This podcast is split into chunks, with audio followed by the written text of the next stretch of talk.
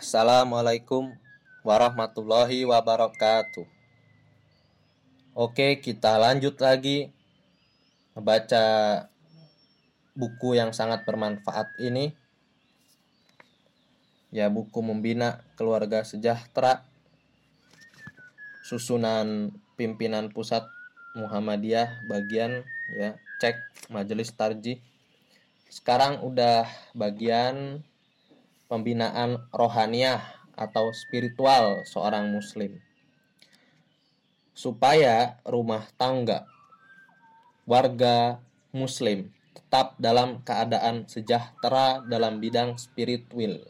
Ya ini bahasa jadul spiritual.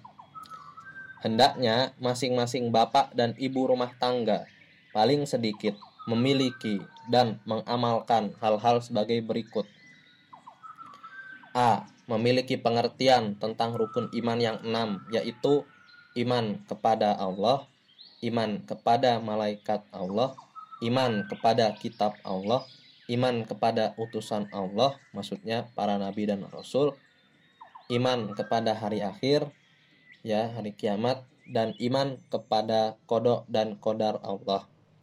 Pengertian tersebut harus sesuai dengan pengertian yang telah diberikan oleh Rasulullah yang tersebut dalam Al-Quran dan Sunnah yang sohih.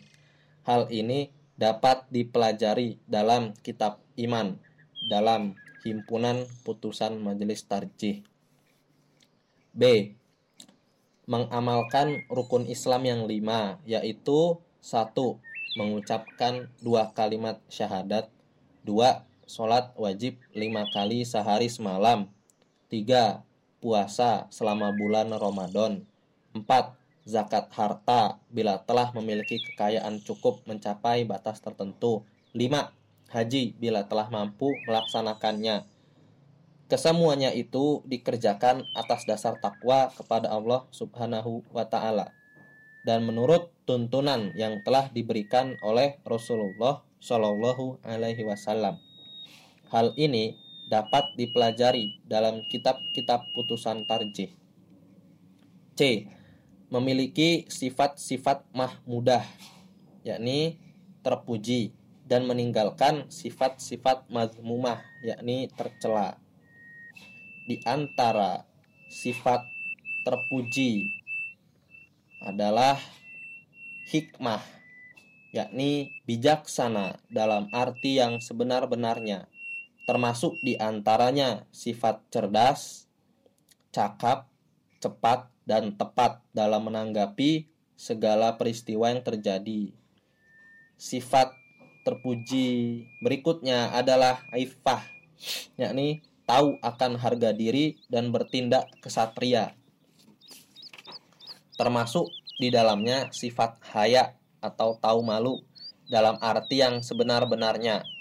Tenang, sabar, atau tabah dalam mempertahankan kepribadiannya dari gejolak hawa nafsu, pemurah, bebas dari pengaruh buruk, sederhana, rajin, tertib, cinta, bercita-cita mulia, suka menolong dan memberi. Kemudian syaja'ah, yakni berani. Termasuk di antaranya sifat berjiwa besar, percaya kepada diri pribadi dalam menghadapi kesulitan, sabar dan tabah dalam menghadapi segala kemungkinan, penyantun, tidak mudah gelisah, besar dan tinggi cita-cita, dan cinta kepada pekerjaan besar. Kemudian sifat terpuji lainnya adalah adalah atau adil atau adil.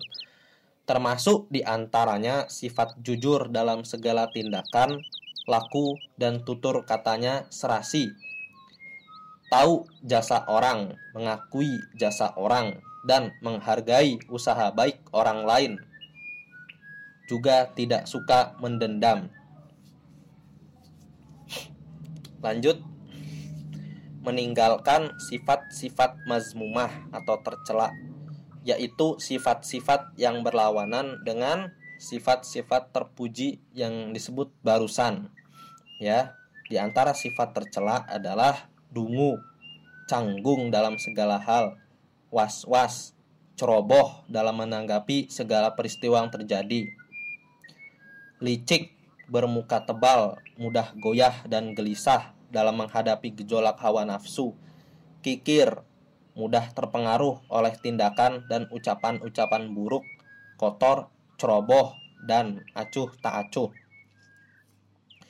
Penakut, berjiwa kerdil, mudah bingung, dan rasa rendah diri dalam menghadapi segala kemungkinan dan kesulitan, pemarah, ngawur, bercita-cita rendah, takut menghadapi persoalan besar, selalu was-was dalam menentukan sikap. Zolim, curang, gemar bikin onar, acuh tak acuh atas jasa dan usaha-usaha orang lain, dan menganggapnya remeh sempit dada atau lekas bersesak napas, mudah tersinggung, hasut, dengki, dendam, dan lain sebagainya. Ini subbab baru sekarang yakni al-akhlakul karimah. Sifat mahmudah tersebut ya, sifat terpuji tersebut adalah yang juga disebut al-akhlakul karimah sebagai termaksud di dalam hadis yang diriwayatkan oleh Bayi Haki dari Abi Hurairah innama bu'istu li utammima makarimal akhlak sesungguhnya aku diutus terutama untuk menyempurnakan akhlak yang mulia. Dan riwayat Abi Daud dari Abi Hurairah akmalul mu'minin imanan ahsanuhum khuluqan Artinya, sebaik-baiknya imanmu ialah orang yang paling baik akhlaknya. Dan riwayat Turmudi dari Abizar wa. Kholakon nas bi khulukin hasan. Oh maaf. Ini wa kholikin nas bi khulukin hasanin. Ya tulisannya burem dan pergaulilah orang itu dengan budi pekerti yang baik. Lain daripada itu, ada pula sifat-sifat yang termasuk akhlak karimah yang perlu diperhatikan dan diresapkan dalam hati sanubari setiap warga muslim untuk menuju rumah tangga bahagia dan keluarga sejahtera yaitu khosyah atau takut kepada Allah. Khosyah merupakan dinding tebal, kokoh, kuat dalam menahan diri dari laku maksiat dan menjadi dorongan utama sehingga orang merasa ringan dalam melaksanakan kewajiban. Kemudian menepati janji.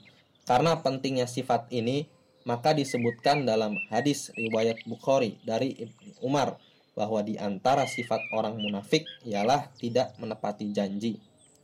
Kemudian benar dalam tingkah laku dan tutur kata. Sifat inilah yang menjadi pokok pangkal kebaikan bagi segala perbuatan. Tersebut dalam firman Allah surat Al-Ahzab ayat 70 sampai 71. Ya ayyuhalladzina amanu ittaqullaha wa qulu qawlan sadida yuslih lakum a'malakum wa yaghfir lakum dzunubakum wa may yuti'illaha wa rasulahu faqad faza fauzan azima. Wahai orang-orang yang beriman, takutlah kepada Allah dan berkatalah yang benar. Allah akan memperbaiki amal perbuatanmu dan mengampuni dosa-dosamu. Dan barang siapa yang taat kepada Allah dan Rasulnya, maka sungguh akan mendapat bagian yang besar, ya, kemenangan yang besar. Kemudian ramah dan mahabbah. Rasa kasih dan cinta mencintai antara sesama hamba Allah, terutama antara muslimin khususnya antara keluarga Muhammadiyah tersebut dalam hadis Tobroni dari Ibni Mas'ud. Irhamu man fil ardi, yarhamkum man fis sama. Sayangilah orang yang ada di bumi, maka kamu akan disayangi oleh mereka yang di langit. Riwayat Bukhari dan Malik bin Anas la yu'minu ahadukum hatta yuhibba li akhihi ma yuhibbu li nafsih tiada benar-benar beriman tiap kamu sekalian sehingga mencintai saudaranya sebagaimana mencintai dirinya sendiri. Tersebut pula dalam hadis riwayat Bukhari dari Sofwan bin Muharriz. Al-Muslim akhul Muslim. La yadlimuhu wala yuslimuhu. Wa man kana fi hajati akhihi kana Allahu fi hajati. Wa man farroja min muslim kurbatan farrajallahu anhu kurbatan min kurubat yaumil qiyamah waman sataro musliman satarahullah yaumal qiyamah orang Islam itu saudara orang Islam lainnya janganlah ia berbuat aniaya dan membiarkan orang lain dalam bahaya barang siapa mencukupkan hajat saudaranya maka Allah pun akan mencukupi hajatnya Barang siapa menghilangkan satu kesusahan seorang Islam, Allah akan menghilangkan banyak kesusahannya pada hari kiamat. Barang siapa menutupi aib saudaranya, maka Allah akan menutupi aibnya pada hari kiamat. Lanjut tentang iman. Dalam bidang keimanan, hendaknya setiap warga Muhammadiyah selalu memperhatikan dan berusaha memperdalam masuknya iman, yaitu dengan jalan menambah tebalnya iman. Usaha menambah tebalnya dapat ditempuh dengan jalan mengkaji serta merenungkan isi dan maksud ayat-ayat Al-Quran dan hadis-hadis Nabi yang bersangkutan dan keimanan. Membaca riwayat dan sejarah tokoh-tokoh mukmin baik dari Al-Quran hadis, ataupun lainnya untuk diambil ibarat dan percontohan yang baik. Misalnya riwayat tentang keteguhan iman Nabi Ibrahim sewaktu diancam orang tuanya akan dirajam dan sewaktu beliau dimasukkan di dalam api oleh Raja Namrud.